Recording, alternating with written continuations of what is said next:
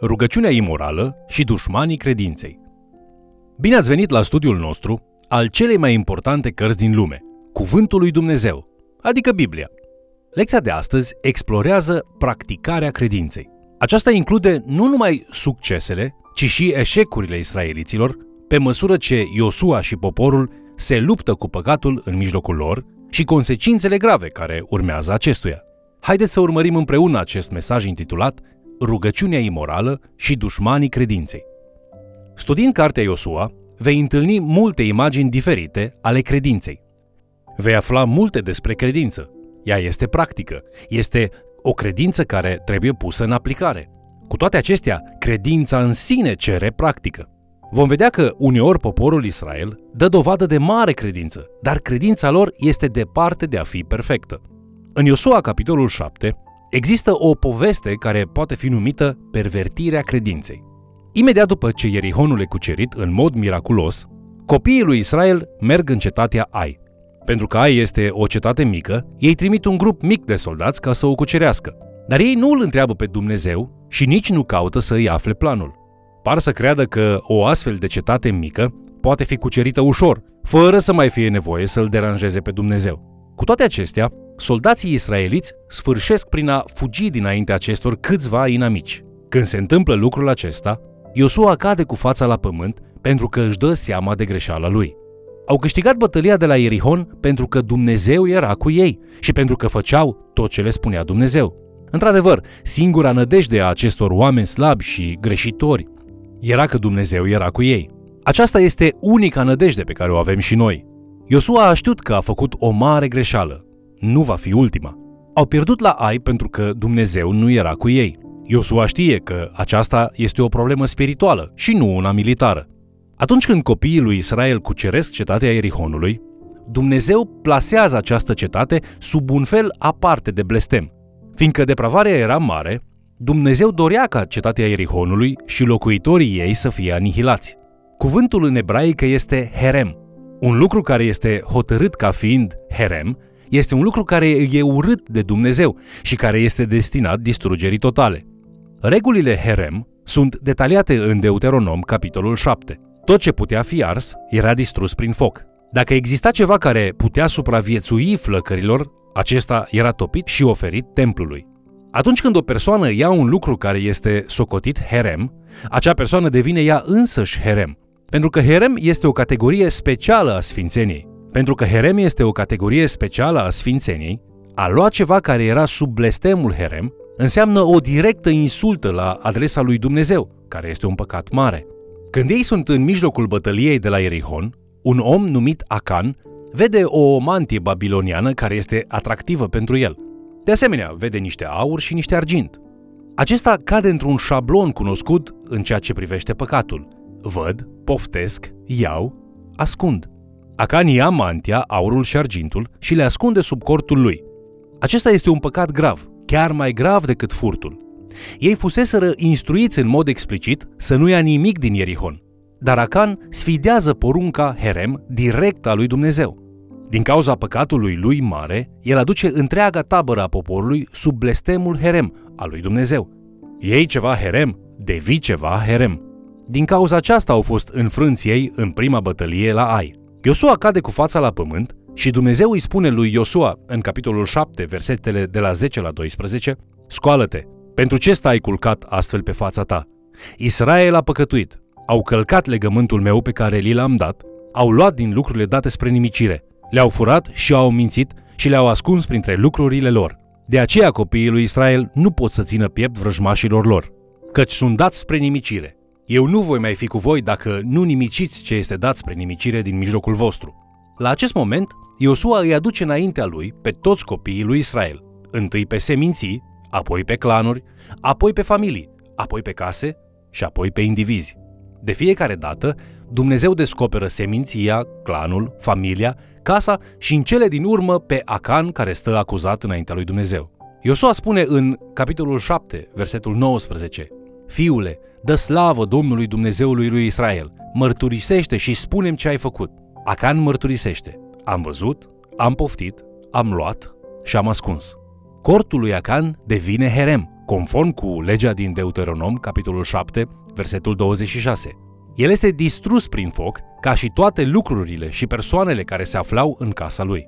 Prin faptul că a luat ceva herem din Ierihon, casa lui Acan devine o mică parte a Erihonului, întocmai cum credința lui Rahav a făcut ca ea să devină o mică parte a Israelului. Apoi Dumnezeu spune în Iosua, capitolul 8, versetele 1 și 2, Nu te teme și nu te înspăimânta. Iată că îți dau în mâinile tale pe împăratul din Ai și pe poporul lui, cetatea lui și țara lui. Să faci cetății Ai cum ai făcut Ierihonului și împăratului lui. Aplicația devoțională este clară. Păcatul săvârșit în mod voit scurt-circuitează relația ta cu Dumnezeu și afectează binecuvântarea Lui în viața ta. Întocmai ca și Acan, tu trebuie să expui atitudinile și faptele din viața ta înaintea ta și înaintea lui Dumnezeu până când Dumnezeu îți scoate în evidență păcatul. Apoi mărturisește-l și pocăiește-te de el. Lucrul acesta înseamnă că tu cauți o schimbare. Lucrul acesta nu garantează că tu vei scăpa fără consecințe în urma acțiunilor tale, așa cum Acan a înfruntat consecințe severe. Dar adevărata pocăință va face ca lucrurile să fie bune între tine și Dumnezeu. A doua bătălie de la Ai este mai reușită. Dumnezeu oferă un plan de bătălie inteligent și merge cu ei ca să le binecuvânteze eforturile. Atacă așa cum au făcut și mai înainte, dar de data aceasta ei se prefac că sunt înfrânți și încep să se retragă, ademenindu-i pe oamenii cetății Ai departe de porțile cetății. Restul Israelului iese din ascunzătoare, pătrunde cu ușurință în Ai și o distrug. Bătălia de la Ierihon arată că uneori Dumnezeu îți poate oferi un plan ridicol doar ca să îți testeze credința. Dar lucrul acesta nu este o regulă, este o excepție. Bătălia de la Ai arată că Dumnezeu este un Dumnezeu al ordinii, un Dumnezeu care proiectează lucrurile. Te poți aștepta ca Dumnezeu și omului Dumnezeu să aibă un plan. În capitolul 9, vezi un alt moment când Iosua eșuează în a se încrede în Dumnezeu și în a-L asculta. Oamenii cunoscuți ca Gabaoniți își dau seama că poporul Israel se mișcă în mod sistematic prin Canaan, nimicindu-i pe toți. Ei știu că o să fie nimiciți, așa că își fac hainele și încălțămintele să pară învechite și uzate. Iau pâine mucegăită cu ei. Chiar și când se află la o distanță destul de mică, aceștia, cananiți nativi, dau impresia că vin dintr-un ținut îndepărtat. Comentariul trist în ce privește această scenă este că israeliții din nou eșuează în a sta de vorbă cu Dumnezeu. Aparența ne adeverește ce credem, gândesc ei. Gabaoniții îi imploră, faceți un legământ de pace cu noi. Nu suntem din țara Canaanului, suntem veniți de departe. Deși Dumnezeu poruncește poporului să nu facă niciun legământ cu vreo națiune cananită, Iosua face un legământ de pace cu vecinii aceștia înșelători. Când Iosua își dă seama de greșeală, este prea târziu. Juraseră să nu le facă rău. Această greșeală continuă să afecteze poporul Israel timp de mulți ani. În restul cărții Iosua găsim câteva exemple excelente de ceea ce putem numi perspectiva pozitivă a credinței. Un personaj cu o credință mare este Caleb. Adus aminte, Caleb este una dintre cele două iscoade care aduce vești bune din Canaan. Caleb nu își pierde niciodată perspectiva credinței, nu își pierde viziunea, chiar și când ceilalți care se întorc din aceeași misiune vorbesc și se gândesc la uriași.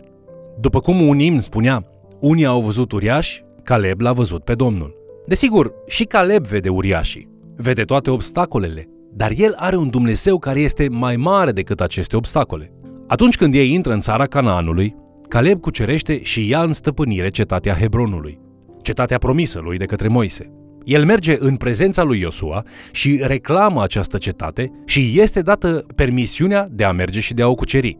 Caleb este o imagine frumoasă a perspectivei pozitive a credinței. Apoi, există și perspectiva negativă a credinței în cartea Iosua. Aceasta este găsită în capitolele 14 la 23. Se spune de mai multe ori în această parte a cărții că poporul Israel a eșuat în a alunga popoarele din țara Cananului. Dumnezeu poruncise să se facă războaie herem pentru a le nimici.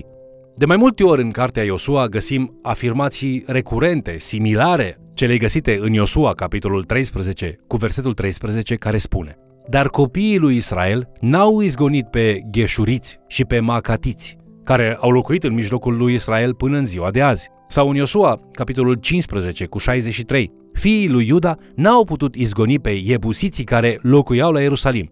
Și iebusiții au locuit cu fiii lui Iuda la Ierusalim până în ziua de azi. Într-adevăr, Copiii lui Israel niciodată nu au cucerit complet Canaanul și acest eșec îi va afecta timp de secole.